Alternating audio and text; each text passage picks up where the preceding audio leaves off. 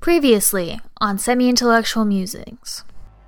good example of how truth uh, works to provide the basis of all conspiracy theories. And I think that true element in a, s- a conspiracy is uh, really important. But one of my pet theories, I'm just going to throw this out there, is that aliens started visiting after they saw the detonation of the atomic bomb because they they're like we as humans have moved up a technological like ladder like rung and now we're interesting enough to check out. Now we got nuclear and fission and stuff like this. There was not as much blowback on this as there should have been. Yeah. This should this should be a huge black eye that every kid learns in Right. like freaking high school or something. But you just you only and if you start talking about the Tuskegee experiment, even though it's hundred percent true, you get labeled with all these conspiracy theories and objects Yeah, as well. as we heard, over 200 witnesses yes, uh, exactly. saw something Yeah. related to it. Now, where I kind of uh, where I twig, where I get interested, is some saw a light, some saw a beam, Mhm. some saw you know uh, you know a shadowy figure, some saw an alien in Yes. all its forms, right? Yeah. So like the conflicting accounts of what those 200 uh, Uh, witnesses saw leads again to the inability to suppress any one form of account.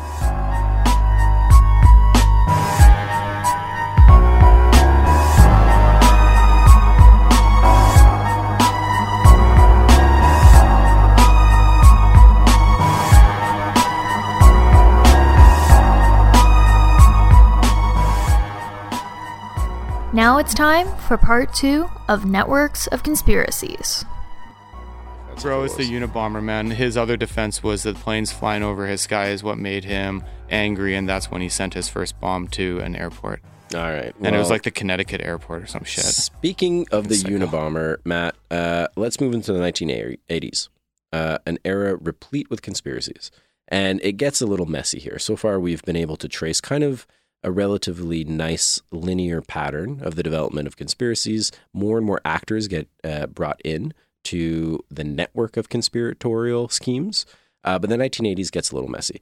Uh, but let's try to unpack a few things that are going on. So, how about we start uh, with the war on drugs? I just wanted to make a note. Um, many people say that Ronald Reagan started the war on drugs, Yeah. but there's actually interesting new audio clips from uh, Richard Nixon where uh, one of his aides talks about starting the war on drugs as a way to lock up um, black uh, African American militants and uh, the hippies. So the Oh, war on drug actually started with Richard Nixon.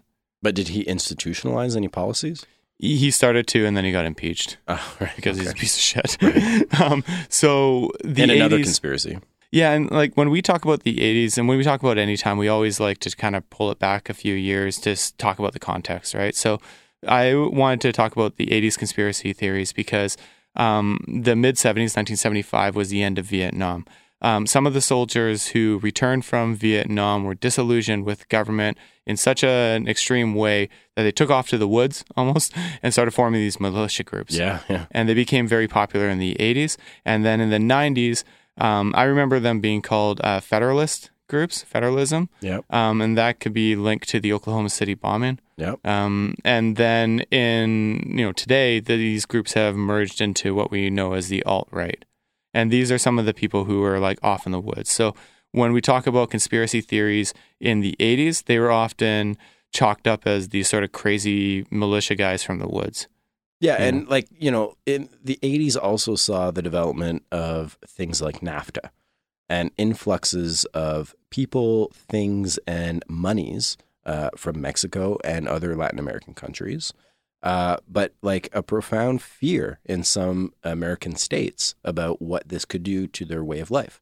Yeah, and it was the fear of the outsider again, right? And whether it's aliens or it is extremists, I guess nowadays from the Middle East or wherever the hell, um, there's always been this persistent fear of the other or the outsider. And this is what Phil was talking about about conspiracy theories actually having a longer life than the conspiracy theory itself or Yeah. the people who propose them. Um, these are themes that date way back into it, in this case, American history. Now, uh, also the 80s saw the rise of cocaine. Yeah. People loved cocaine in the Yeah. 80s. the old yayo. So things like NAFTA exasperated uh, economic pressures for Mexican farmers. Uh, so reverting from consumable food crops to coca plant uh, increased the supply of cocaine, lowering the price, and increasing uh, the influx uh, transborder, um, along with transportation of other goods, uh, of cocaine into major U.S. Uh, and Canadian, for that matter, cities like uh, New York, Boston, Toronto, Los Angeles. And we often think of, so we're casting these in uh, political economic uh, terms. Um, so not only did NAFTA further exacerbate the economic situation in Mexico, leading to an influx of cocaine, um, but the 80s was also a time where right in the middle there's a huge recession, right? But Yeah. some people did really well Absolutely. because yeah. this was also the time of like the stock market and Wall Street and Yep. rolling times. So the cocaine that uh, Phil is talking about is powder cocaine, and that was what was done by the stockbrokers. But the crack cocaine, the street level um, smokable cocaine, um, that is what was uh, becoming villainized and demonized. Um, so, along with in the war on drugs, you also see a change to um, sentencing structures. Um, you see new practices by the police, whether it's stop and frisk or targeting um, uh, visible minorities. Um, so you see these government practices going alongside um, uh, the war on drugs, and then you start seeing the conspiracy theories popping up. And this is another one where it's it's a conspiracy theory to say that the government has um, created the war on drugs to sort of keep the black man down. Um, but it's It also one that's element of true. truth, man. It's still Yeah. truth, right? Um, but people are cast as conspiracy theory wonks when they say, "Hey, the government is out to keep black people down." Now, you go talk to someone from Black Lives Matter right now yeah. and ask them if it is a conspiracy that the government is trying to keep the black man down Yeah. So, like, uh, the, the African American person. Sorry, the I should say 1980s sees the rise of the prison industrial complex that's right. uh, that I think we can be agreement on in the United States is targeted towards minorities, particularly black young men. Uh, we also see the rise, and we'll get back to it later, but the rise of some iconic pop cultural figures. Uh, you know, we see the rise of rap music uh, in particular, and a culture around consuming certain forms of drugs that the war on drugs is targeting, like crack, uh, marijuana is another one.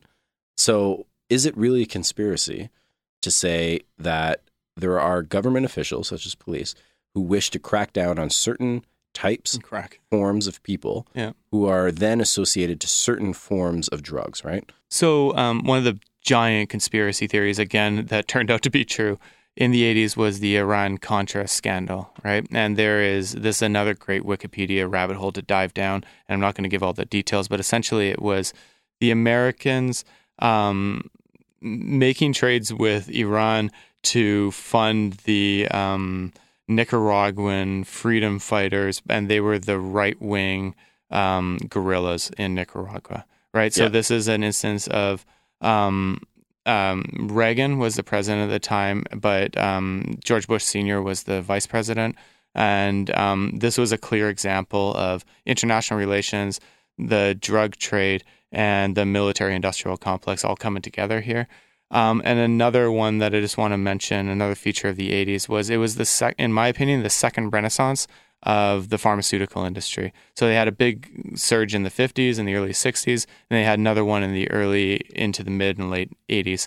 So um, MK Ultra is the the pharmaceutical industry today is a legacy of MK Ultra because people started losing their faith in the government led research projects, and you start seeing the rise of the private sector corporate pharmaceutical industry in the 1980s. So they all kind of come in together. Yeah, and you know, there's a a general rise of questioning what nation states uh, as superpowers are doing, such as the United States. And can I, sorry, before um, we move on, I just wanted to add a little caveat there. Many of the people who came back from Vietnam or people who were um, disillusioned and just sort of worried about um, the government and the way and the uncertainties and the anxieties, these people were medicalized in the 80s. Absolutely, yeah. And when the government or a psychiatrist, whatever, medicalizes you to stop you from talking, that's when people start getting real fucking suspicious. Yeah, exactly. So they start to become suspicious about their own nation state and then their nation state's involvement with others. So Iran, That's right. Latin America, Yeah, et cetera, exactly. and the United States. Yeah. And, you know, Thanks, we can That's really see connection I was this. yeah, we can really see this in the proliferation of comic books in the 1980s. Marvel and DC, for example, all played off these post Cold War anxieties. Um, you know, near the end of the Cold War, when it became clear that no bomb was actually going to go off, it was relatively okay to make fun or at least engage with the fictionalized forms of these new global threats. But you see in Marvel and DC this conspiratorial scheme around pharmaceutical industries, around the war on drugs, which is high levels of policing. Like think of Batman, for example. Uh, Gotham, you know, has how many police officers can't do their fucking job, but whatever, they're there. Uh, so uh, in cahoots with these covert or very shadowy government organizations like the CIA, the FBI. Uh, in Canada, we could draw similarities with CSIS that also was created in the 1980s. So you see the development of this general anxiety around what our governments as international superpowers are actually doing. And it's interesting that you bring up comic books, something I also love and know a lot about. Um, I wanted to raise that by this time in the 80s, the whole Soviet US conflict was kind of getting kind of tired. Yeah, and if you're making yeah. comic books, it's like that was a tired storyline for them. So you start seeing them get into the domestic stuff. And when Phil mentions the drugs in comic books, it's usually around like mind control and stuff, which is a harkens back to um, MK Ultra.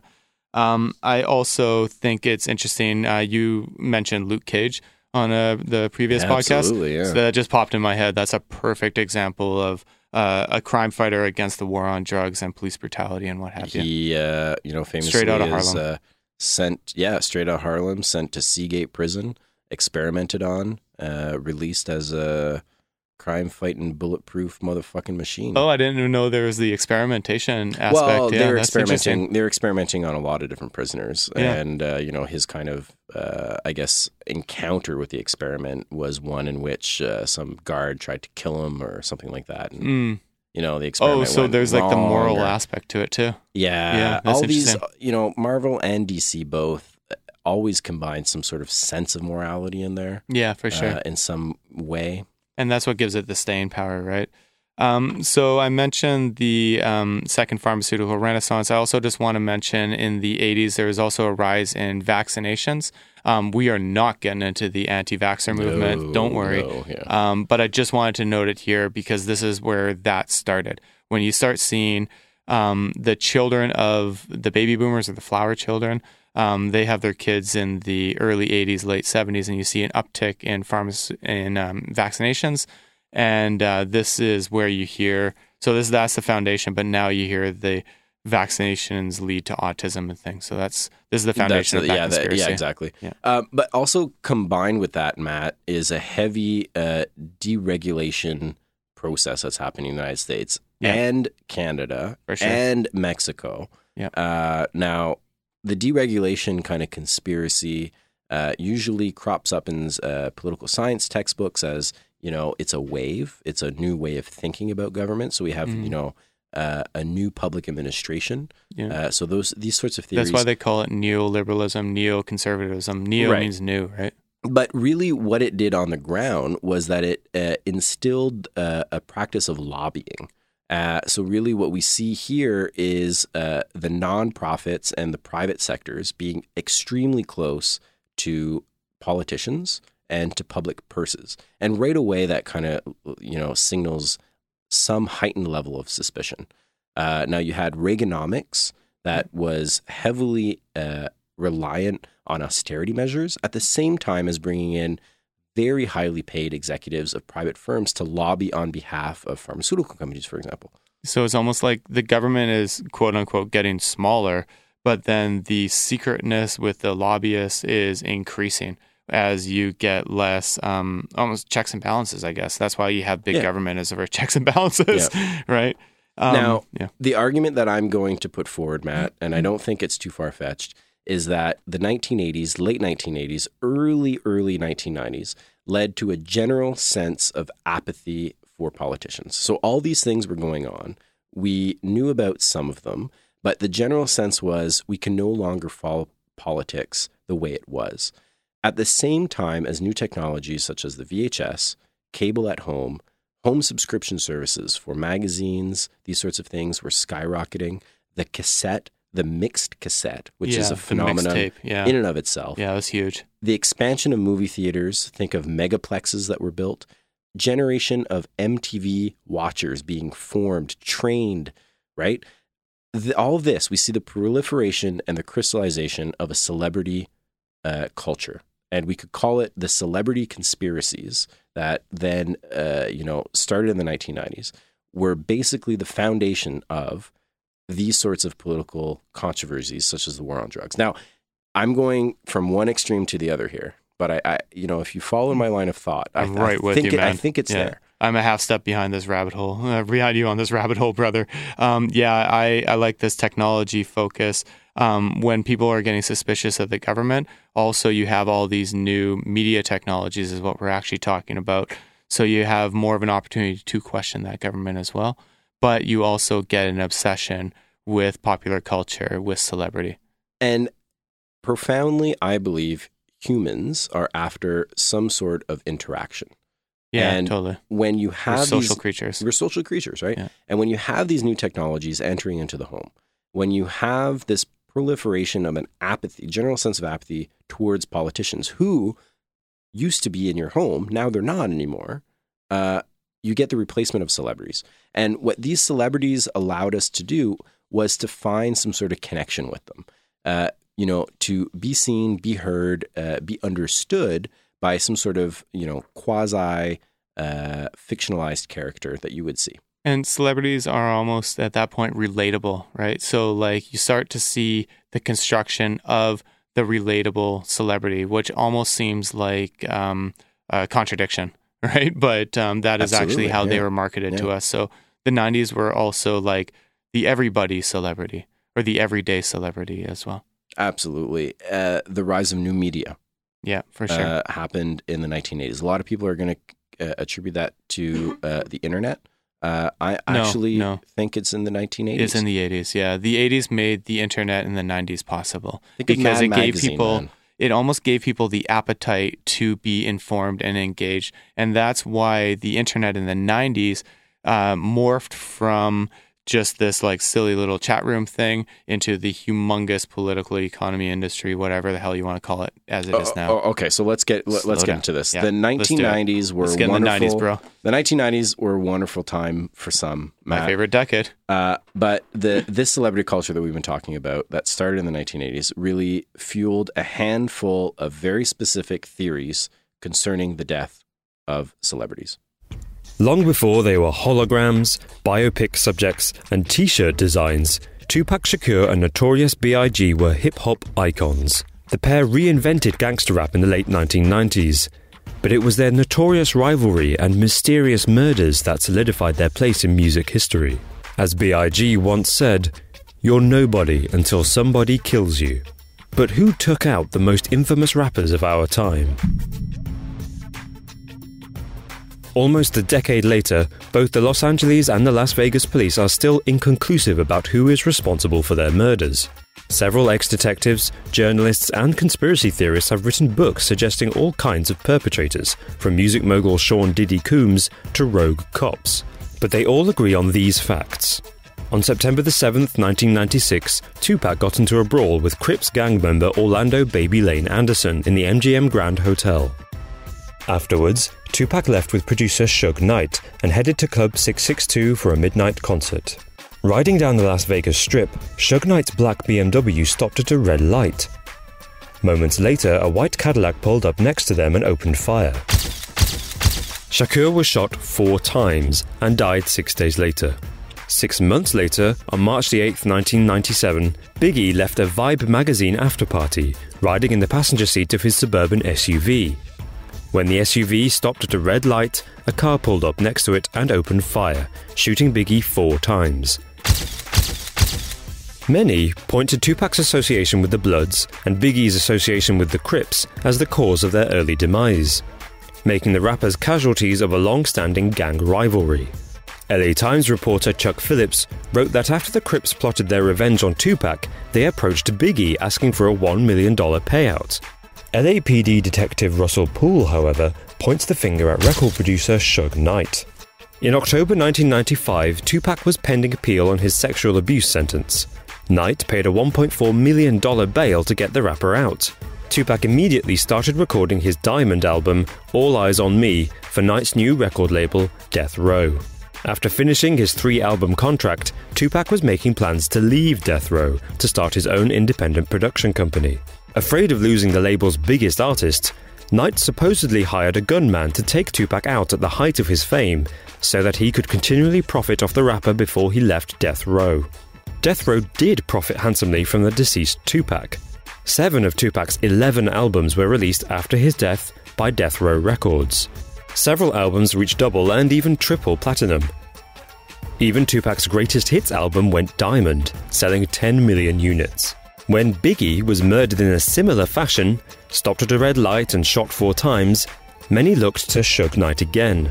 Shakur and Biggie were well known enemies, often outright insulting each other in their songs. By taking out Biggie, Knight would eliminate his record label's biggest competitor and paint Tupac's murder as the result of the rapper's feud. Suspiciously, the death row entourage was not cooperative with police during the murder investigations. But that does beg the question if Knight was the mastermind behind these murders, why would he plan to take out Shakur when he was in the car with him? Both Tupac and Biggie were killed in drive by shootings, leaving public events with numerous witnesses. Yet no arrests were ever made in either case. They remain unsolved murders.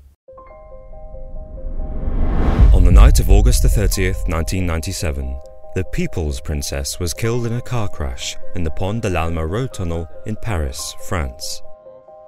36 year old Diana Spencer, the Princess of Wales, and her companion Dodi Fayed suffered fatal injuries when their chauffeur, Henri Paul, lost control of their Mercedes Benz W140 in the tunnel.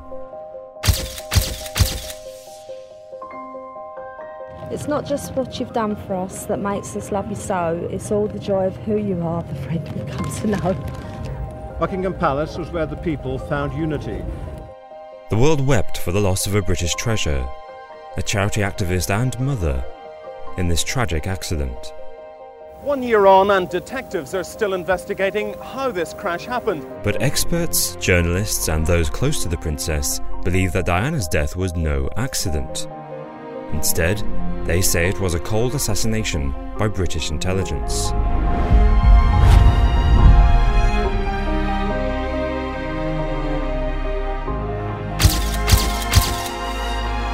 In 2008, the official inquest into Princess Diana's death concluded that there was not a shred of evidence proving that she was assassinated. The deaths of Diana and Dodi were ascribed to chauffeur Henri Paul. Toxicologists found Paul was three times over the legal drink drive limit and travelling at 75 miles per hour in an ill fated attempt to escape the paparazzi following closely behind them. But security footage of Henri Paul before they got into the car suggests that he was sober and not particularly affected by his drinking. At the time of the traffic collision, it was rumoured that Princess Diana was pregnant with Dodi's child. Dodi's father, Egyptian business mogul Mohammed Al Fayed, suspects that the royal family itself ordered the death of his son and Diana in an orchestrated plot to prevent an Egyptian Muslim from entering the British royal family. Al Fayed's suspicions may have some truth behind them. A former MI6 agent called Richard Tomlinson, who was sentenced to one year in prison within months of Diana's death for breaking the Official Secrets Act, made a sworn statement to the official inquiry, saying the following I firmly believe that there exist documents held by the British Secret Intelligence Service that would yield important new evidence into the cause and circumstances leading to the deaths of the Princess of Wales, Mr. Dodi Al Fayed, and Monsieur Henri Paul in Paris in August 1997. Tomlinson was referring to the Milosevic assassination. This was an alleged plot to kill former Serbian President Slobodan Milosevic using methods that mirrored Diana's accident. Milosevic's chauffeur driven limousine was to be crashed in a dark tunnel where there would be few, if any, witnesses, and a high chance of fatality.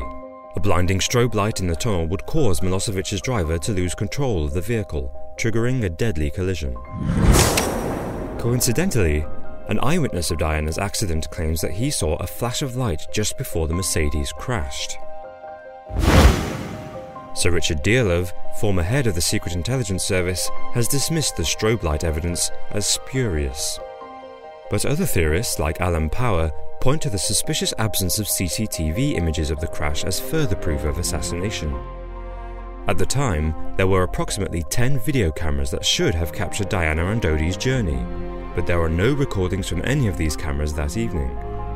Could this be more evidence hidden by MI6? Conspiracists and witnesses of the accident are also suspicious of a white Fiat Uno that emerged from the tunnel after the crash. Forensic tests confirmed that paint from the vehicle was found on the wreckage of Diana's Mercedes. But this mystery car was never traced. This is the moment for me to say exactly what I feel, what happened to my son and the Princess Diana. I hope the truth will come out. At the inquest, the Fiat Uno was dismissed as a cause of the crash, in favour of driver Henri Paul's inebriated state. But Mohammed Al Fayed believes the real cause may have been an undercover agent posing as a photographer or even driving the Fiat Uno. My son and Princess Diana have been murdered by the royal family. Throughout the 11 year investigation, Al Fayed made 175 conspiracy claims to uncover the truth about his son and Diana's death. But the resounding verdict was that the crash was caused by the gross negligence of their driver. On August 18, 2013, Scotland Yard renewed hope in the case when the Metropolitan Police announced that it was assessing new evidence. This time, the British Special Air Service was accused of killing Diana in response to her anti landmines campaign, which threatened the arms industry. And once again, these allegations were proven false. The cause of death was again attributed to drink driving. But for many who are unwilling to accept Diana's cruel fate, the sinister circumstances shrouding the prince's death remain a mystery. It is a murder, not an accident. Okay, so I remember this so vividly. I was either in grade nine or 10 um, when uh, Tupac was killed on. Um, on September 7th, he was shot, and then six days later, he died in 1996. And then Biggie was uh, killed March 9th, 1997. Both times, uh, grief counselors were called into my high school, Wow. believe it or not, in Wow. Surrey, British Columbia. That's crazy. um, we didn't even really have like we had a couple of black people in our high school, no, but it didn't matter though. It was uh, it was crazy. Like um, people were wearing their Tupac shirts. Tupac was particularly big because Yeah. of the West Coast Yeah. uh, element, but um, everyone respected Biggie on his rapping abilities and stuff. yeah, Um, but I just remember people like bursting out in tears in the hallway. People in different grades hugging each other, like a grade eight hugging a grade ten. Like it was just a crazy time. people together, man. out of place, out That's of time. crazy. So, um, yeah, if people don't know, again, this is another wiki, but basically, um, Tupac was uh, robbed and sort of shot and left for dead outside the recording studios of Bad Boy Records. That was um, the Puffy and and Big uh, Biggie sort of label. Um, and then uh, he was um, he was convinced that they were behind it, uh, Bad Boy, and he released a whole bunch of like diss uh, songs, right? And I'm sure we're gonna hear we've heard of some of those, and we will. But um, basically, it was just this completely manufactured beef, Yeah. right? And I knew at the time, and everybody knew at the time, that this was strictly for marketing. And then it got out of hand, and Right. and two people were killed. Yeah, I mean, like, uh, really, when we look at these sorts of feuds, what we see is the '90s East Coast, West Coast. You know, that's the typical gangster style rap feuds, right? Um, and all the signs uh, that there was an active, principally young audience ripe for controversy. And when their idols start dying, however that happens, uh, you know, we have rumors and theories that start to emerge. Uh, so all the elements that were previously mentioned, so throughout the 1940s, 50s, 60s, 70s, 80s, with the rest of the conspiracies that we've been talking about, these are no different. Yeah. Uh, uh, so what we also see, though, Matt, just before yeah. Sure. Go. you cut in, Yeah. is that a celebrity cult fascinated with uh, the death kind of starts to emerge, right? Yeah. So before we jump into Princess Diane, um, Diana, sorry, Diane, Diane, is it Princess Diana? Diane. is Diana. Diana, right? Yeah, I got it written down as Diane because I have an aunt Diane. um, uh, but anyway, with um, Tupac, I just wanted to make a little note. Um, he was a very conspiratorial rapper. He always talked Absolutely, about government plots Yeah. and the the police out to get them, and that's not the most outlandish thing in the world, as Phil was saying there. Um, Tupac also, his mom was a, a key member of the Black Panthers. So he got a lot of his political conspiratorial bent from his mother, and he actually shouts her out like a number of times in various songs.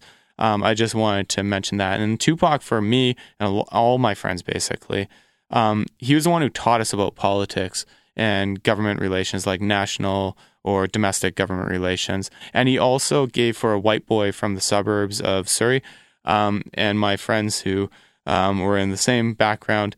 He gave us a view into a different world that we would never have access to. So, if one thing that conspiracy theories possibly do is they give us this view into this other world that we don't have access to. And I thought Tupac was amazing for that. Yeah, it's a, a really excellent point. Sorry, man. Tupac's my favorite rapper, so like I will just leave it there, or else it's a derivative. But no, you know, we all can, we can all admire Tupac and Biggie for what they've accomplished musically, Yeah. culturally, socially. Yeah, and I listen to Biggie now as a grown up just as much, if not more, than Tupac because he, I'll just say it right now, he was the better rapper. Um, highly recommend, though, um, Tupac Resurrection, the documentary, if you want to learn more about Tupac. Um, so another one, so right, so 96 was Tupac, early 97 was Biggie, and then in August 31st, 1997, Princess Diana um, crashed her car that she was driving in um, with her boyfriend as she was being chased by paparazzi. Yeah. So this In a tunnel. in a tunnel and there was like various like video footage of it with like camera angles that were like cut off and you couldn't see so it was like a perfect like you can draw a diagram of the whole incident and that's what you would see on the internet so princess diana was really the first to me the first giant conspiracy because people were trying to find the conspiracy in a tragedy yeah. essentially Now and we- diana sorry diana if for people who are maybe a little younger who don't know she was so fucking huge, man. She was such a huge celebrity. People can't really understand. And she was the first like royalty that was a celebrity since fucking like Queen Victoria or something. Yeah. we Sorry. Now we as, uh, ascribe to Diana her celebrity status, but we also need to recognize, I think, before we move on, her Yeah. philanthropic work, Yes. which was what- really the yeah. anti-mine uh, work that she was doing, going into third world countries, Yeah. going into ex-U.S. occupied uh, countries, and really working to remove these landmines that were killing children. Yeah, I forgot about the landmine work. Actually, I'm glad you you pointed that out. And um, like Tupac and Biggie and Phil mentioned this at the beginning, these were celebrities that were somehow relatable to people. Like when I just mentioned Diana's name, like it, it sort of chokes me up a little bit because she was just like wonderful. I, I like Right. when I think of Diana for some reason, I always remember that picture of her dancing with John Travolta Right. Yeah. right? And the like wonderful gowns and and she was also like very much like even though she's like you know royalty, she was very much an every person. So she was bringing this like they say bringing a human face to the royal family in England. So for British people, um, this was a huge huge tragedy for them. And uh, they lost more than just like some princess or a duchess or whatever. They lost like I don't, I don't even know. You can't really describe her to anyone else. So it's Yeah. it's sort of crazy. It's like a Nelson. what Mandela you've just type of character. described uh, has also fueled uh, the conspiracy theories revolving around her death. Diana, as we know, had a very tight public relations uh, empire around her. Yeah. Um, everything she did uh, seemed, or at least was uh, post death, contrived to be a PR move. Uh, On her heavily part, scripted. mean? Yes, exactly. Okay. Okay. So when we hear about her philanthropic work, when we hear about her wearing her gowns, when we hear all these stories, uh, they're always sort of cast with the "Oh, did you know her real side?" And there's this Oh, kind of yeah, yeah, you know tabloid. witness, the Yeah. tabloid. So what we also see is the proliferation. Probably the high point of British tabloids is with the death of Princess Diana. Yeah. And, now, y- as a yeah. technology, uh, Yeah, the yeah. tabloid is an interesting sort of device. Yeah. It's a cheap journal that is read by the masses, consumed by almost everyone in very, you know, quick kind of manner. Uh, but it's the covers that are on supermarket shelves and on newsstands nationwide and internationally that all carried pictures of Princess Diana for months and months and months, if not years, If not, I'm pretty sure I saw one last week about how the Sasquatch was responsible for Princess Diana's death. That's awesome. Um, so people from like North America, maybe even Canada, we think of tabloids as just the National Enquirer and the Weekly World News. But in Britain, if you don't know, I'm They're sure you do know, they're tons, freaking tons, huge. yeah. And they've also evolved into like it's not legitimate news, but it's like become more legitimate. So these sorts of technologies also change over time.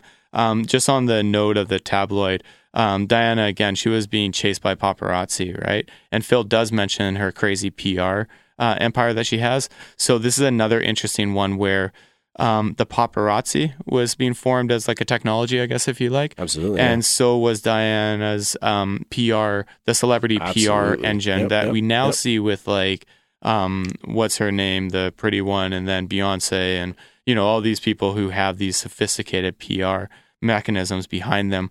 They were starting here in the mid '90s. What's her name? Pretty one. I don't Uh, know. We Kardashian. there it is. Oh, yeah, yeah. I don't know. I don't even really find her that right, pretty. but, like, uh, I know that that's the only thing that she marks herself. Sorry. now, in the 1990s, uh, we also have a Rodney King, Matt. Yeah, yeah. and I wanted to bring that uh, up. I think uh, this could have been a turning point where people realize that the government might actually be out to get them, that they don't have their interests at heart. So Rodney King was another huge deal um, from my youth, a little bit younger, but I remember watching the riots afterwards after the verdict. Um, and as Phil says, this was one of those key moments where people had um, a real clear example of um, government injustice uh, through the hands of the police, and it's something that people can crystallize their anger around rather than just a vague conspiracy theory. yeah. Um, so, Phil, I got a little bit of a question for you.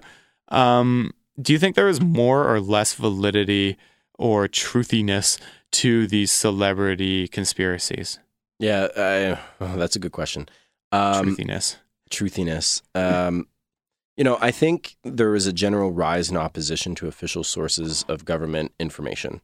Uh, and I think if you combine that with the general sense of apathy that was a carryover from the 1980s, um, you know, I think the validity claims uh, are there. Um, so celebrities became a way to be authentic, to be able to connect with a wider audience than politicians could uh, at any one time, right? So in that sense, I think there is a truthiness to it. Um, and I also think, like on the flip side, that the political sphere became the site uh, for economy, uh, jobs, and war in particular. And celebrities were the site for the down to earth, real life stuff. And I think that's still very much the case. So when something close to you like that gets ripped away, I think then the conspiracy kind of angle to it uh, definitely carries a network of truth claims uh, that are accurate, right? Like you tore what I was, uh, what I looked forward to every Monday, right? Like you took away uh, hearing the great stories of Diana. You took away the next album of Tupac or Biggie or whatever, right? Yeah, even though he released like 15 more after he died. Well, But the yeah. posthumous stuff But is still, a little yeah. ridiculous, but so I think uh, so in that sense, right? I Mm. think that's why this next case that I want to talk about touches really close to home to a lot of us that grew up in the 80s and 90s, and that would be the death of Kurt Cobain. Every generation has its icons, the people whose work captures what it feels like to be a certain age, to live in an uncertain time. For people too young to remember when Jim Morrison or Jimi Hendrix or even John Lennon died, the death of Kurt Cobain just 10 days ago evoked a similar sense of loss. Cobain was 27 years old, a rock star with a history of drug problems. A few weeks before his death, the lead singer of the band Nirvana overdosed on painkillers and alcohol. But the final blow came from the barrel of a gun, and it was a shot heard across a generation.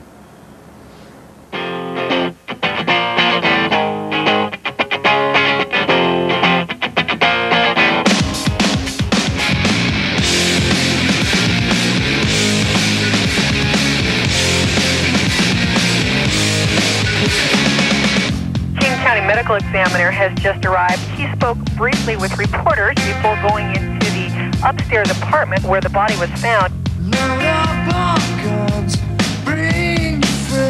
Had a shotgun laying across, pointing to his neck, and there was a uh, suicide note stuck in a potted plant. I was just shocked. I was so sad. I just, I even cried.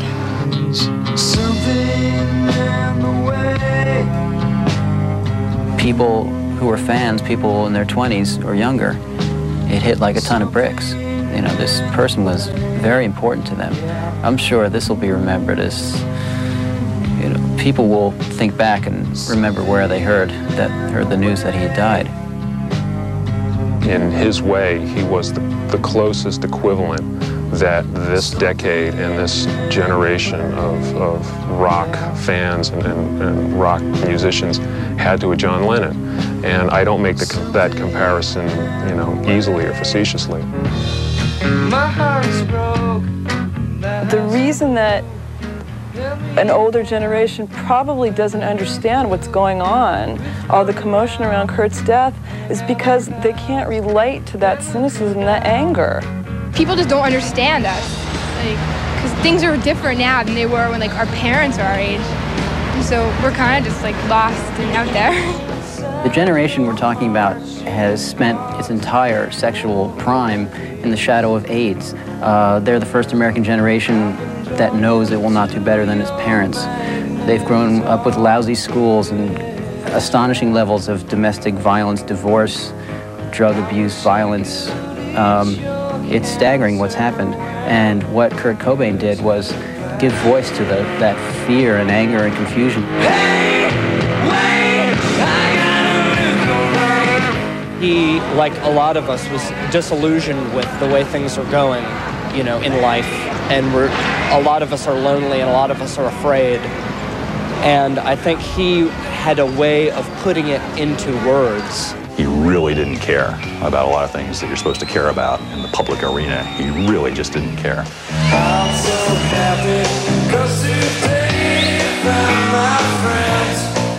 You didn't have to wear a certain kind of clothing to go on stage. You didn't have, your, have to have your hair a certain way and have it styled.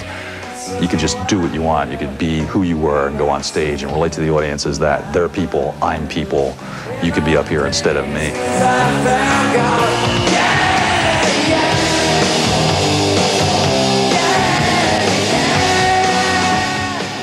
Grew up in Aberdeen, Washington, which is a, a lumber town, a very remote lumber town on the uh, western coast of Washington state. People either become lumberjacks or they become unemployed. There's a lot of alcoholism there and a lot of hopelessness. That's what he came, came out of. His parents broke up when he was like eight years old. How many kids have gone through this? You know, what's the divorce rate now? 50% or something. And there's an army of kids out there who come from no home, and no father, no mother. I mean, who watches these kids? You know, who, who listens to them? You know, there's there's nobody there.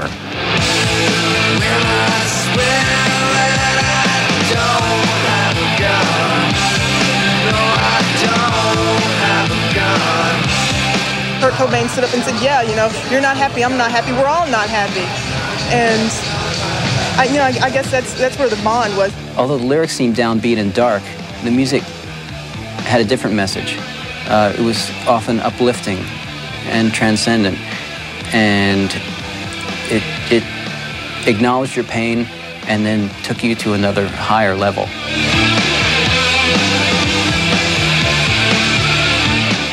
That sort of overwhelming success must be very disorienting. But I think he had problems um, that could never be solved by success. I think it's just the latest demonstration that money isn't everything, that success isn't everything. There's something inside of you. If there's pain inside of you, you've carried all your life, it's not going to go away if you make a lot of money.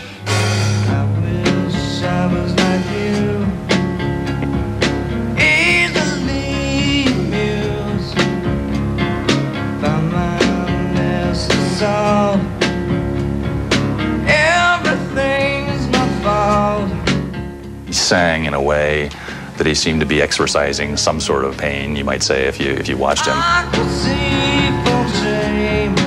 Didn't know it was that much pain, but obviously it was now, it seems in retrospect.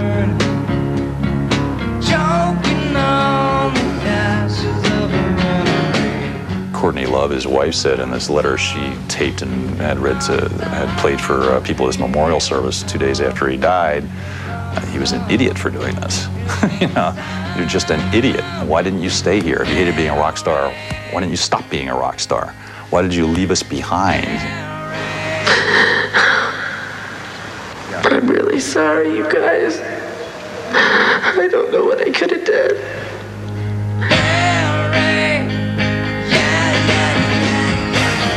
The scene at the vigil was somewhere between a, a funeral and a rock concert. It was the oddest uh, feeling. Uh, you had people massed in front of a stage, all crowded together, all feeling one feeling very intensely together.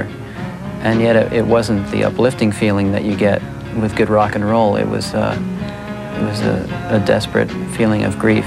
I don't think anybody's ever going to be able to take that place. I know nobody's ever going to be able to take that place. Somebody like Kurt Cobain doesn't happen every day, and that's why he was so great.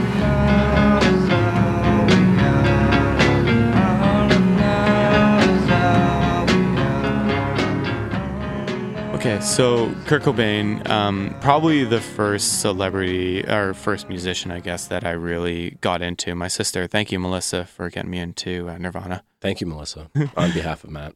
So it's also the first celebrity conspiracy that I really got invested in. Yeah. So I'll give you just again the cliff notes. Um, essentially, the theory was that Courtney Love either um, shot Kurt Cobain with the shotgun or hired somebody to kill him to help further her own musical career. Um, it's not a rumor, but uh, Kurt Cobain essentially wrote Hole's first album. Uh, Hole was Courtney Love's uh, band. Um, and uh, the theory was that essentially uh, Courtney Love was trying to get out from behind Kurt Cobain's shadow. Um, and one of the key details, there's a, a police officer from Seattle who like went public with his theory and kind of really solidified the conspiracy theory here because he was a police officer. Right. Um, he had uh, some sort of authority over it. Exactly. Yeah, he had truthiness, right? Truthiness. um, and the other detail that always stuck out in my mind was that the shotgun was found on the other side of the room. So the thinking was if you're going to shoot yourself with a shotgun, first off, it's really hard to shoot yourself with a long nosed like rifle or Yes. shotgun. Not that Um, I've tried, but I could imagine. Apparently, it's hard. You got to use your toe, but whatever. Um, uh, and but the, what the reality is that the kick from the shotgun sent it across the room. I think. Right, yeah, Right. yeah. But man, oh man, did I believe this the shit out of this conspiracy until a few years later, which we'll get into in a second. So uh, we've been talking about technology in various forms. Uh, we've started to bring the conversation around to thinking about emotions, politics, and apathy, and I think Kurt Cobain kind of encompasses that uh, kind of realm, right? Like if you if when you think of Nirvana, you think of generally apathetic teenagers. Yeah. God, like all apologies. Yeah. yeah. And and that's another point. I'm glad you're bringing this up, Phil. Um, the thing that also stuck out about Kurt Cobain is the stigma around mental health and addictions, because uh, Kurt had both, unfortunately. Um, and people were just like, well, no, it couldn't have been a conspiracy because obviously the guy was mentally ill and a drug addict, so of course he killed himself. Listen to his Right. music, right? Yeah, but That could be this what happened because that's usually what happens. yeah, but I mean, Hole really sucked. They sucked. Yeah. And Courtney Love, like she's I don't know. I believe Hole had a really good guitar player, though, a female lead guitar player. Maybe, I'm not- but that doesn't make a band. No, no, that makes uh, a session musician. So, like, do you think he did it? um, he killed himself? Did Kurt Cobain kill himself? No, did yeah, yeah. no. I think Kurt, uh, Courtney Love uh, Yeah, hired someone to shoot him. Yeah, Like uh, this is- weirdly, I still believe that just because she. Beatles thing, right? But this is what we get out like intentionality and incentive and motive. Um, that actually sort of makes sense. And you see Courtney Love like crumbled afterwards. Right, Like, yeah. And I imagine that's guilt. well, And then also people are now with Frances Bean, the daughter of the two of them. Um, she's uh, like a 20 year old or something now. Um, I feel like a lot of people on the internet are looking at her to see if there's any cracks or if she's going to say something or if anyone can find any Right, she's signs in her that yeah. like she knows the truth or some shit. Yeah. so we still have Uh, all eyes. Here's a conspiracy for you to on- run on. yeah, we still have all eyes on these things. Yeah. Uh, All Tupac, eyes on me. Tupac, uh, Biggie, Diane, Diana, and uh, Got you saying it now. Yeah, you have me saying it, bastard.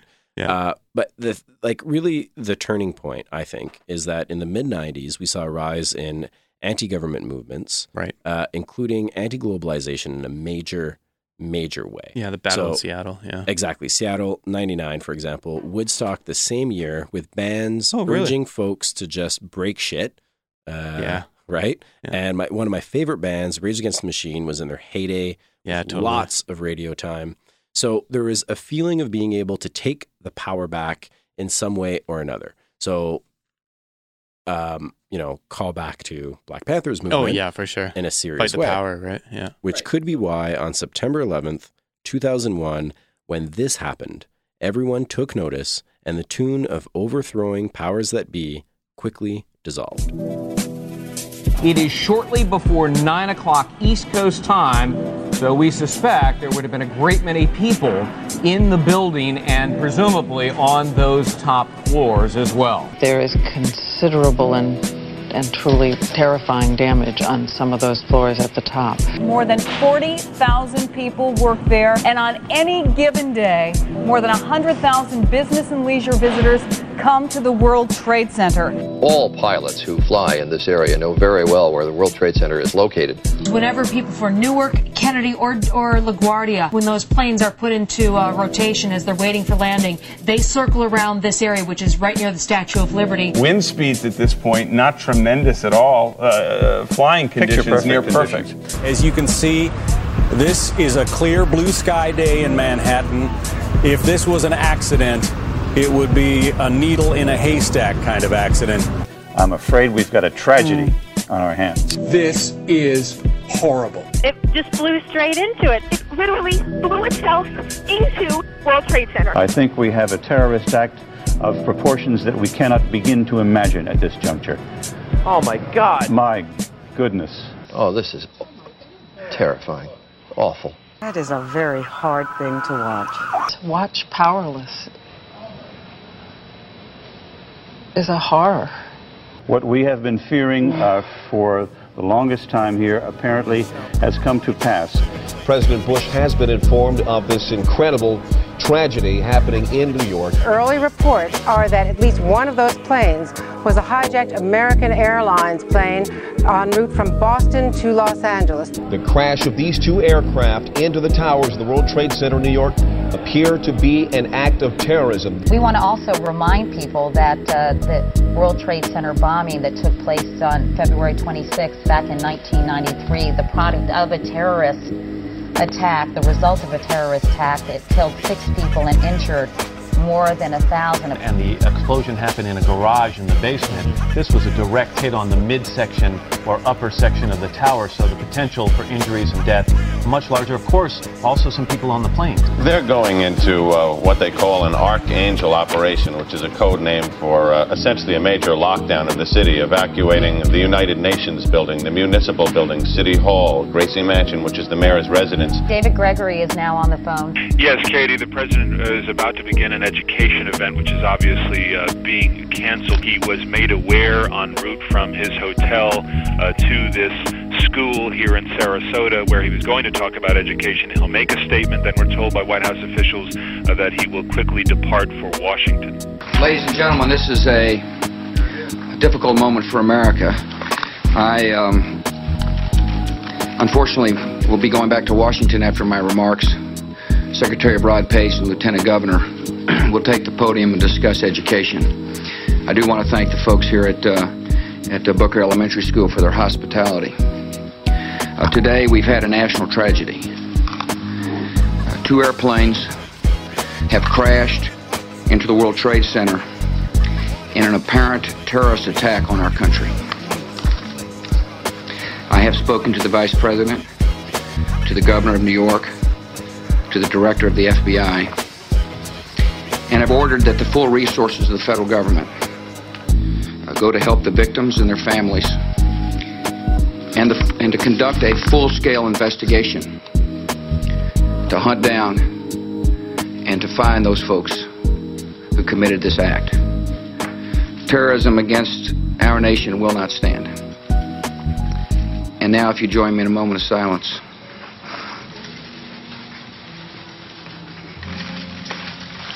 May God bless the victims, their families, and America.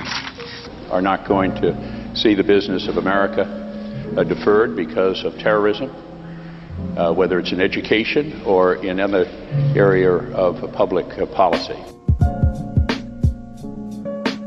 The trading on the New York Stock Exchange has been suspended. Uh, Newark and LaGuardia, particularly, have already suspended operations. The Empire State Building was put on alert. Now we have a no fly zone um, all around the lower part of New York City. The Lincoln Tunnel has been closed here in New York. Bridges and tunnels coming into New York have been closed.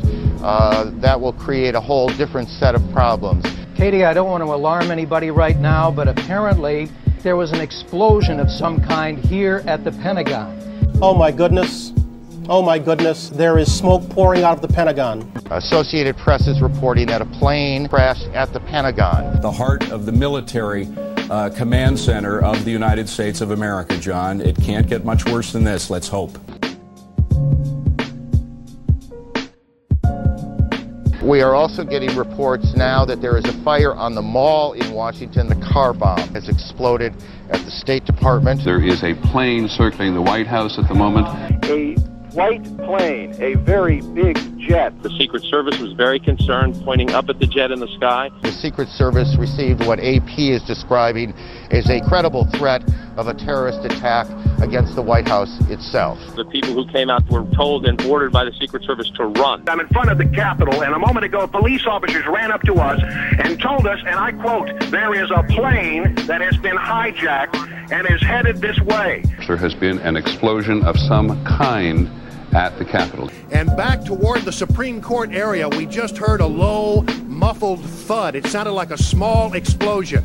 Sirens are going off around this city like you cannot believe. Now anything is possible. We want to hold our breath here, it just seems to me, for a second, and, and not get into a mode that the country is under attack. We are a nation under siege. Tell everybody that uh, heightened security is important now. The word of the day is steady. Steady.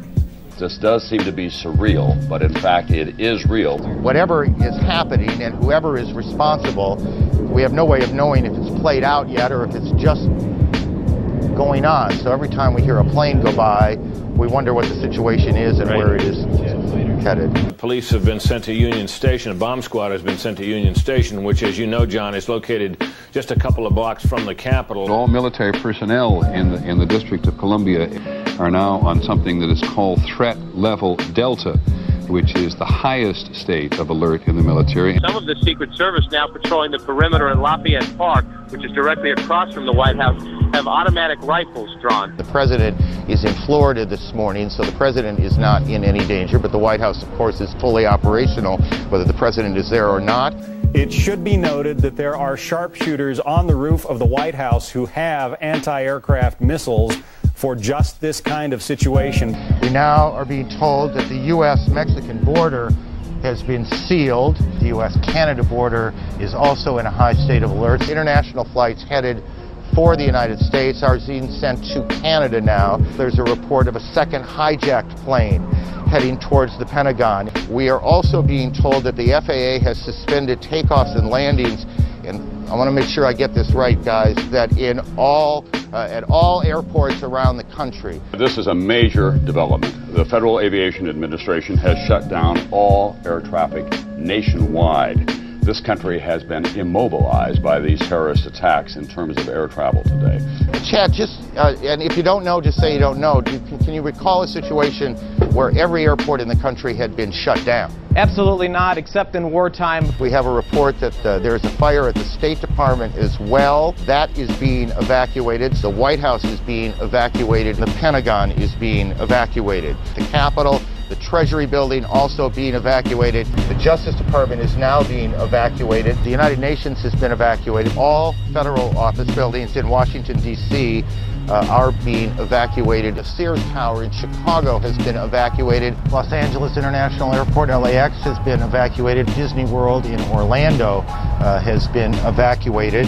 Um, someone said to me a moment ago, before the day is over, everything's going to be shut down. All museums and monuments in Washington are now shut. Uh, including the National Zoo. Security has been heightened at federal courts. All federal buildings we are now learning in West Virginia, in Maryland, in Pennsylvania, and in Delaware are closed. In Dallas, offices evacuated. In Florida, Jeb Bush has closed the Capitol. The state of California is on high alert. The state's emergency council has convened there.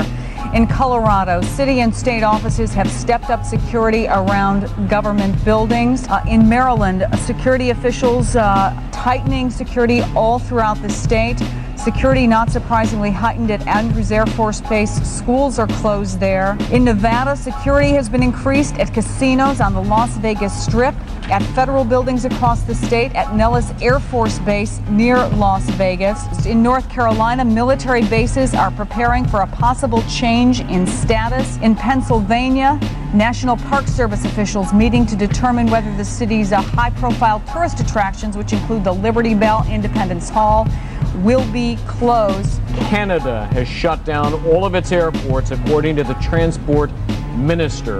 Vice President Cheney directing operations and monitoring things here at the White House in the White House Situation Room. From the White House Situation Room, a president or a vice president can direct a war. It is accessible to all information from the United States military, from the Federal Emergency Management Agency, from the Federal Aviation Administration in this case. The White House Situation Room is a bomb shelter. That's either U.S. Uh, uh, Air Force or Navy aircraft, uh, fighter aircraft, now on patrol, lest there be one more attempt. Two Navy carrier battle groups, the USS George Washington and the USS John F. Kennedy, are being uh, dispatched out of Norfolk Naval Base right now. They are getting underway and heading up the eastern seaboard. Wow. And some Jamie, people were. Jamie, I need you to stop for a second. There has just been a huge explosion. We can see uh, a billowing smoke rising. Let's go to the trade tower again because, John, we now have a. What do we have? We don't. It looks like a, a new plume, a new large plume of smoke. Can't, I'll, I'll tell you that I can't see that second tower, but y- there was a cascade of sparks and fire, and now this, it looks almost like a mushroom cloud. What is behind it, we're, I, I cannot tell you. But just look at that. That is about as frightening a scene as you will ever see. The whole side has collapsed? The collapsed? whole building has collapsed. The whole building has collapsed? The building has collapsed. It My folded God. down on itself. You can see this extraordinary plume of smoke uh, that is, or was at least, the second tower the World Trade Center. You could, from where we were standing, see that second building, but you can't see it anymore. That is extraordinary. My God. Now, anybody who's ever watched a building being demolished on purpose knows that if you're going to do this, you have to get at the at the under infrastructure of a building and bring it down. It looked like the top part of the building was so weakened by the fire that it just, the weight of it collapsed the rest of the building. That's what appeared to happen. They were not designed, perhaps, to take a direct strike from something the size of a 737 or perhaps a, an Airbus, perhaps fully loaded with fuel. Steel will melt.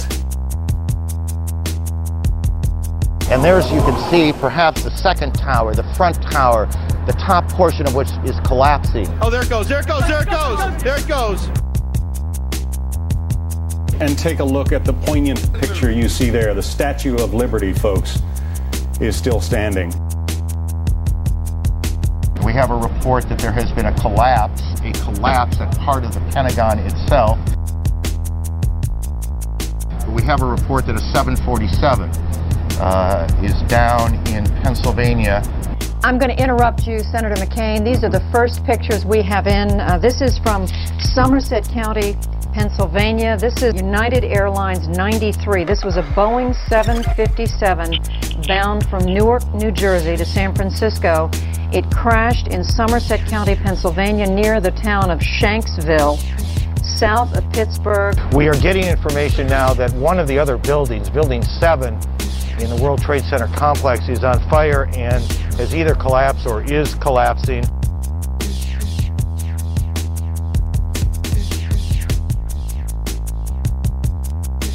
This is certainly the worst and most coordinated single attack in the history of the United States.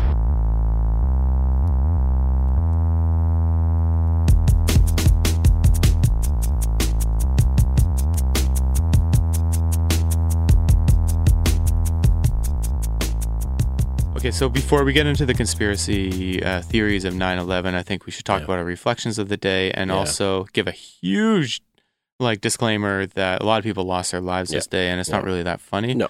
But we're going to approach the conspiracy theories around it like academically or whatever. Yeah, exactly, yeah. Um, so I remember it was in my um, first semester or second semester of uh, community college, and my mom woke me up and she's like, "Come quickly! There's been a terrorist attack in New York. You have to watch this." I thought she was messing with me for some odd reason because I was half asleep.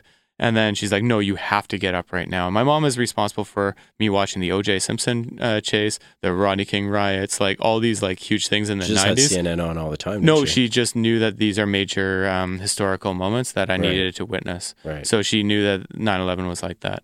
So I watched it. It was crazy, and then I actually went to school for some reason. It was like Yeah. 10 a.m. Yeah. And um, my archaeology uh, prof at uh, Kwantlen, uh, Stuart Triplett, I'll give you a shout out. She's like, "Hey, I don't think we should do class today. Let's just all sit around and just talk and reflect and stuff like this." And that's the last thing I remember about September 11th. Huh. Interesting. And there's other features that I remember snippets of, but that was it. Then the day ended for me at 10 a.m. Yeah. I remember there being lots of panic. So I was in high school. Right. And the high school uh, wasn't evacuated, but we were kind of, uh, you know, told to stay in the classrooms. Uh, school buses arrived. Uh, we weren't in the end sent home, but there was a lot of panic around what would happen, what could happen, oh, right, where the were things going. threats and stuff. Yeah. Um, yeah, so like we were pretty close to New York, uh, you know, plane wise anyway, Yeah, uh, yeah. in Montreal. Uh, so there, you know, no one really knew what was going on. Do you Um, remember all the planes being grounded? Like not Yeah, seeing exactly, a plane yeah. fly over for like fucking like three weeks or well, whatever. we were no, well, not for well, like we were out in the country, so we weren't used to seeing planes a lot of planes, yeah. So I was like just my Surrey is like 20 minutes outside of Vancouver, and that's the coast, and we we were freaking out about like Los Angeles and connections yeah, that way, right? Um, so okay, those are some personal reflections. Let's dig into the conspiracy in a sort of academic, detached way. Um, some of the features of the 9/11 conspiracy theory that I find interesting. Um, I'm just going to sort of rattle them off. Um, Tower Seven. What the hell happened there? Tower Seven. So there's the two twin towers, and then later in the day, around like I don't know, I'm going to say like 3 p.m. or something. This Tower Seven. It was like a 20 story building just collapsed on its own, right? And apparently inside Tower 7 were a number of key documents about an embezzlement scandal that was going on about the US government, like basically embezzling money from itself. And apparently there was either in Tower 7 or directly where the plane hit the Pentagon, quote unquote plane, um, there was files for the Enron um, uh, case. So those got destroyed uh, during 9 11, apparently. Um, there was also these support beams that they said would not possibly melt under these conditions, so they had to have like thermonuclear fucking charges or whatever on them. Yeah. And there was a um, a famous documentary called Loose Change, um, uh, where pretty sure that's the one that you're referencing. For yeah, these, yeah, yeah, exactly. Where um, they got a whole bunch of like structural engineers together to say that, oh yeah, that could never happen. So there you go. Um, there was also a lack of wreckage at uh, plane wreckage at the Pentagon. Um, when you see pictures of it, it was just like there's a big hole in the Pentagon and n- literally no fucking plane wreckage. Um, uh, there was also, um, yeah, I, I, oh yeah, and this is just the last point. I distinctly remember seeing on September 11th footage of the plane that was shot down over Pennsylvania. It was shot down by fighter planes. This is not part of the conspiracy, as known. Um, but they whitewashed that almost from the media. So you never saw that image after they showed it on that day. yeah. Because Uh, obviously it's an image of uh, American fighter jets shooting down a commercial airliner. So I and think that's not a conspiracy. No, it's not. Um, the, as as we open, there's a lot of lives that were lost. Yeah, and But- the white and sorry, the whitewashing. That's the, where the conspiracy starts to lie, right? Where you you start seeing it taken out of the media. Yeah. Right. Um, but I'm going to venture, Matt, that most of what you just talked about uh, was found on the internet. all of it. All of it. And that's what makes um, september 11th really interesting because the internet had been around for six years or so give or take five six seven. Um, but you start seeing the advent of video sharing and um, piracy as well. So you can download loose change like crazy off napster and that's Yeah. where a lot of us started getting into these bigger conspiracy theories and I guarantee fucking to you that's when you started getting into conspiracy theories as well downloading them off the internet and things like this Yeah. The thing is, uh, with the advent of the internet, there is a heightened pressure for publishing presses uh, that are producing magazines and newspapers. And when you have a tragic event that has loss of life, you're not going to find a national newspaper who's going to start to question the official story. You just won't. They're going to be blasted out of the water, right? So they're going to stick to some form of script uh, that could be official documents, official lines, or whatever, uh, pretty closely. And you might get the odd editorial or the odd sort of remark that says, hmm, that's kind of strange. But the internet emerges in 2000, 2001, especially after September 11, 2001, as this really, you know, awful, crude, cold Ooh, interesting. place Oh, I where never we thought can of that. start to question official lines regardless of the loss of life. Oh, So never when you, that, when you look at something like Loose Change, who has go, that has gone, I, I don't know what version they're on, but I remember seeing it go from version one to seven. Yeah. uh, as they were like adding stuff and you, whatever. Loose Change. Um, yeah, Keep working that. yeah, it's a good contract for Yeah, a free video, right? Um, but eventually, you know, at some point they did bring in like, oh yeah, it's pretty sad that people died, right? But at the beginning, it was very cold. You know, look, look at what happened. Look at the facts. These deaths uh, were caused by our own people. Blah blah blah, right? Um, so it, you know, the internet and today, uh, to the 2017, we can call Reddit uh, the kind of cold-hearted place that it is, right? Yeah, the dark evil corner of the internet. Um, I'm just writing down. This is also because I never thought about the the internet turning dark after 9/11. Yeah. and that's a really fucking good point, man. Another point that has popped in my head is this is when you start seeing documentary movies having their real renaissance, right? And I was thinking about Michael Moore and that uh, one particular movie Yeah. he made. I can't remember the name right now, but go on. Bowling for Columbine was after that. The next right. one. Uh, okay, I want to move on away from um, 9/11 though. For sure. Um, There's a lot, way more to cover. Go on the New internet to World, find out more. New World Order and the Illuminati. Yeah, for Uh, these are old theories, uh, but they are like meta theories when it comes to the internet.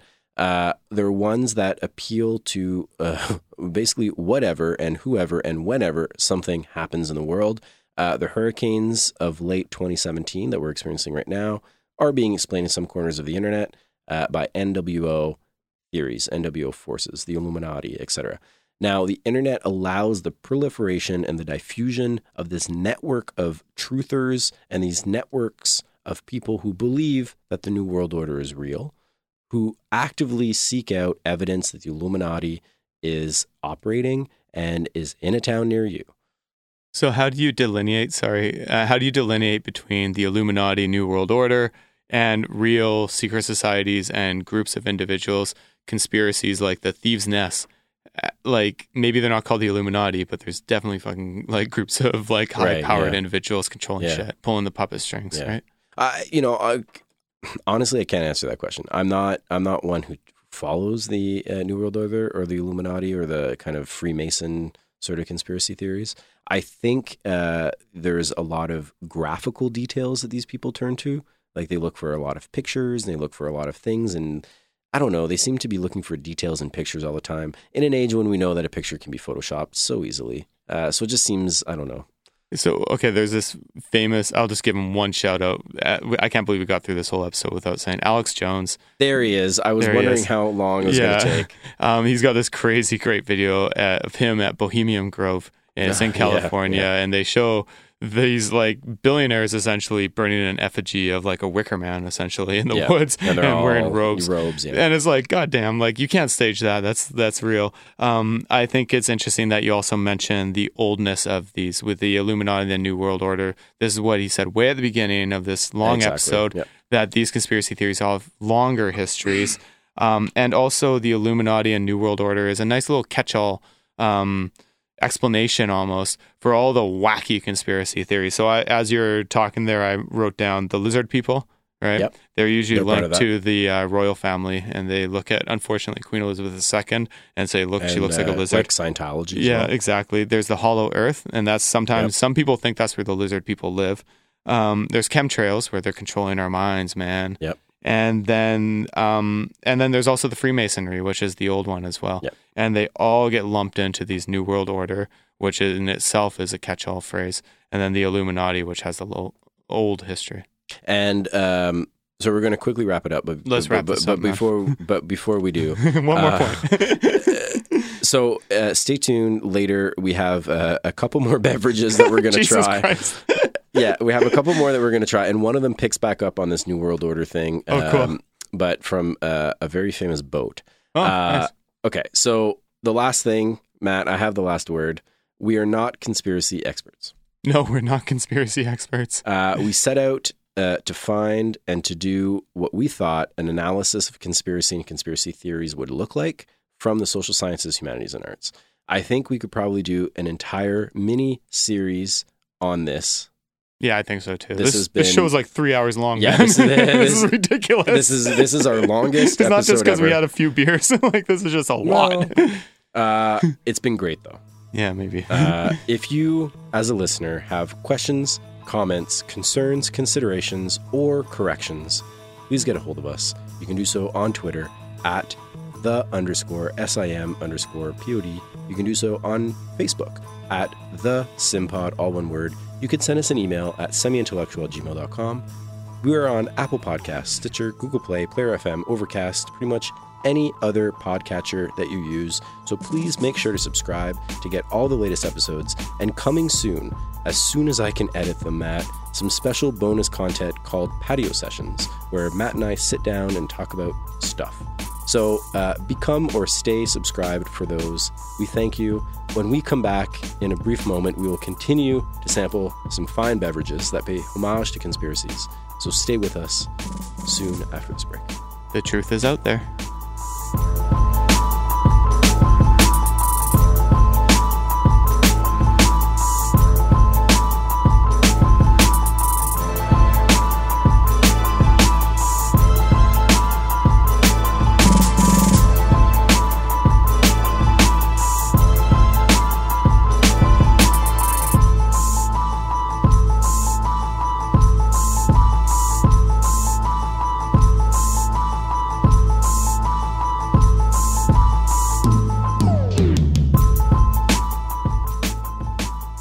Welcome back, everyone. We have set up a few more beers and a wine to taste and to talk about. Why? I'm uh, pretty excited uh, to try uh, these. I actually had to open the wine last night, Matt, to try it. Uh, so Shame I- on you, Philip. So I, I made some pasta sauce last night. Uh, I cooked that sucker for like 10 hours, man. it was delicious. Uh, so we had to try this wine. Yeah, good for you. um, But first, um, I'd like to open. Uh, okay, I have to explain what's going on. here. Okay, for so we have glasses spewed out all yeah, over I'm, the I'm like holding There's- this giant bottle of beer in my left hand. I don't know why. everywhere. I don't know where he's going with this, folks. yeah, there's it's just okay. So the first one uh, that um, I want us to try is Titanic. Uh, it's brewed in Montreal. Uh, I picked it because of conspiracy theories revolving around the boat Titanic. Uh, one alternative theory is that the boat that actually was sunk was the Olympic, an almost identical ship. Uh, Whoa, this theory is popular because Huh. it involves a plot to collect insurance money, uh, which has some ring of truth to it after all. Uh, the second most popular alternative theory of the Titanic sinking is that the boat uh, was deliberately sunk as a plot orchestrated by J.P. Morgan to eliminate people who opposed his plan for the creation of the U.S. Central Bank. Now, in both cases, the boat, in these alternative theories, the boat was deliberately sunk by the powerhouse J.P. Morgan, and we can see other Hmm. conspiracy theories involving him or his trust funds in many different forms. Yeah, for sure. Now, the New World Order, Illuminati, Masons, all that shit put JP Morgan at the center, if not the center guy of some of their theories. Really? So, yeah. So, uh, you know, I think uh, trying this beer, Perfect beer. Uh, it's a very dark beer. Uh, I'm going to give it a little taste. Matt, why don't you tell us what you think about it? Ooh, it's nutty. It's very nutty. Uh, it's like uh, light brown. Um, it's got good uh, good fizz to it, but um, I don't know. The finish is really nice. It's um, all these beers actually for hoppy beers. Um, they they cut clean, and this one has definitely got a little bit more malt to it. So, yeah, just the- like J.P. Morgan, The, yeah, malty son of a bitch. So this is a strong beer on lees, um, which is kind of like um, I would say it's a Quebec kind of specialty. Oh, okay, Um, cool. I'm liking it, man. Again, another dark beer that I enjoy. Yeah, it's it's brewed by the Brasseurs RG Inc. in uh, Montreal. There's a, a nice uh, picture, uh, you know, hand hand drawn picture of the Titanic. It's a sturdy bottle Um, too. It's one of those like um, Unibroue kind of bottles, like big, tall. And It's a big, tall right? bottle. Yeah. Uh, and their slogan, Matt, is Titanic, a beer that flows. Now, I find that kind of interesting. well, if it didn't really sink, man, then maybe it is flowing like crazy right now, right? Maybe it's just out there. Maybe it is. Maybe it's like Carnival Cruise Line that's been retrofitted. So, Matt, I really want to wet for you. Matt, I really want to wet your whistle here. Uh, I have a Let's wine. Putting Uh, one glass down and picking up another, Picking folks. up another one. Uh, this is a wine from California. Uh, Ooh, it's jammy. a Cab Very Sauvignon. jammy. Uh, the wine is a homage to the banishment of Canadians to Australia for crimes committed. Uh, Um, and is wine, it um is it considered a crime to chill a cab sauv? Because that's what I'm drinking right now, and I've the last time I've had a chilled red wine was Italy in Tuscany. I always Sexy chill my bastard. cab sauves. There's some Ooh. that I won't chill, uh, but a cab sauv particularly will sit in the fridge. Mm. Uh, I like generally taking it out half an hour uh, to when I will open it. This one, uh, unfortunately, we just took out, so it's a bit cooler than I would have liked. And Uh, a but cab always, can a cab can stand up to some chilling because it's got the body to Exactly. support it, and it also chills out the tannins. Right? Yeah. Okay, cool. Tell us the so- story, friend. Yeah, so this wine, uh, 2015 batch, it is called uh, 19 Crimes. Uh, it has an amazing picture of a banished uh, Canadian to Australia. Um, It's awesome. and uh, so, and each uh, cork actually comes with a different crime. So we got theft and burning of clothes. Burning of clothes, eh? Burning of clothes. Oh, crime man. 13. There's some amazing dollop episodes about the founding of Australia, and there was a few that were like explicitly about being naked because they're so poor in Australia that they exactly. literally had no clothes. So um, overall, I think that this wine uh, is a good cab sauv. Oh yeah, no, it's nice, man. It's a nice sipper for sure. It uh, it definitely has some body to it. Yeah, for sure. It's um, it probably would prime us for some porch uh, sessions out there as well, right? Well, considering how much we've drank uh, today, Matt, I I think all of this could. I might be sleeping under your picnic table, homie. So we've had three beers and a wine. Yeah. Um, do you want to kind of rate them? beers. Do you want to say which one uh, was your favorite? But I think we had like, oh yeah, three beers. Oh no, we Um, maybe had four. I think we had four beers Maybe we and had uh, four? some wine. Um, I like the. Uh, I kind of like this one with. The session IPA. I'm going to put the words in your mouth. Yes, that's uh, that's the one I think I'm uh, reaching for. Oh, actually, um, I kind of liked the ransack the universe Oh, um, hemisphere. Yeah, because it just had a little bit more hops, but the session IPA is amazing. And can you explain to us what a session IPA is? Because he just told me, and I thought it was fascinating. So, so you have the regular IPAs. This Right. is the story that was told to me, Cool. and I hope someone can contact us to correct me. But you have the Shit, regular. man, this might be the thing you're an expert in. So, like, but don't you- disclaimer this one. but you have uh, the regular IPAs that use Mm. a certain batch of hops, and you, uh, as a brewer, you want to reach uh, the certain IBU level with it. Now, that doesn't always happen depending on the batches of hops, depending on a whole bunch of things that happen in the brewing process, right? So, when you don't get to the I- IBU level that you want, uh, but it does taste good, generally those get marketed as session IPAs. So, your session IPA is kind of a limited run sort of IPA. Now, uh, there are some companies who will sell on a continual basis a session IPA because they found a flavor that they like, but generally it's because they messed up a batch, and that's why it's called a session IPA. Mm, That's really interesting, man. This Titanic beer has a really like chocolatey mocha nose on it as well. Um, I I man, this equate was it almost to um, a Murphy's um, stout. This Oh, this yeah. uh, Titanic, but it's not a stout beer. But No, I no. equate it with the nuttiness almost to a Murphy's stout. yeah, it has the features of a stout without the body. Yeah, easy drinker. I like Matt, it. do you have anything else left to say about our Man, for drunk- one second, do you think I do? Do you think I have anything else to add? Fuck no, I Probably have nothing not. else to add, man. Just tell them how they can if reach you us, would, son. If you would like to add to the conversation, you can contact us on Twitter at the underscore SIM underscore POD. You can contact us on Facebook at the Simpod, all one word. You could send us an email at semiintellectual gmail.com. We're on Google, we're on Stitcher, we're on Google Play, we're on pretty much any other podcatcher of your choice. So please make sure to subscribe. And I'm going to uh, wish Mel, uh, Mel's dad, a happy birthday. Oh, happy birthday, Mel's dad. So happy birthday uh, to him. And I would like to thank everyone who has followed and subscribed to our Facebook page. And you can do so by visiting at the Simpod on Facebook. Yeah, thanks for hanging in there, folks. This was a long one. It, this was a long one, but it was a good one. Yeah, I, had think. a blast. I had man. a This might have been my favorite episode. And we will talk to you all next week. Talk to you soon.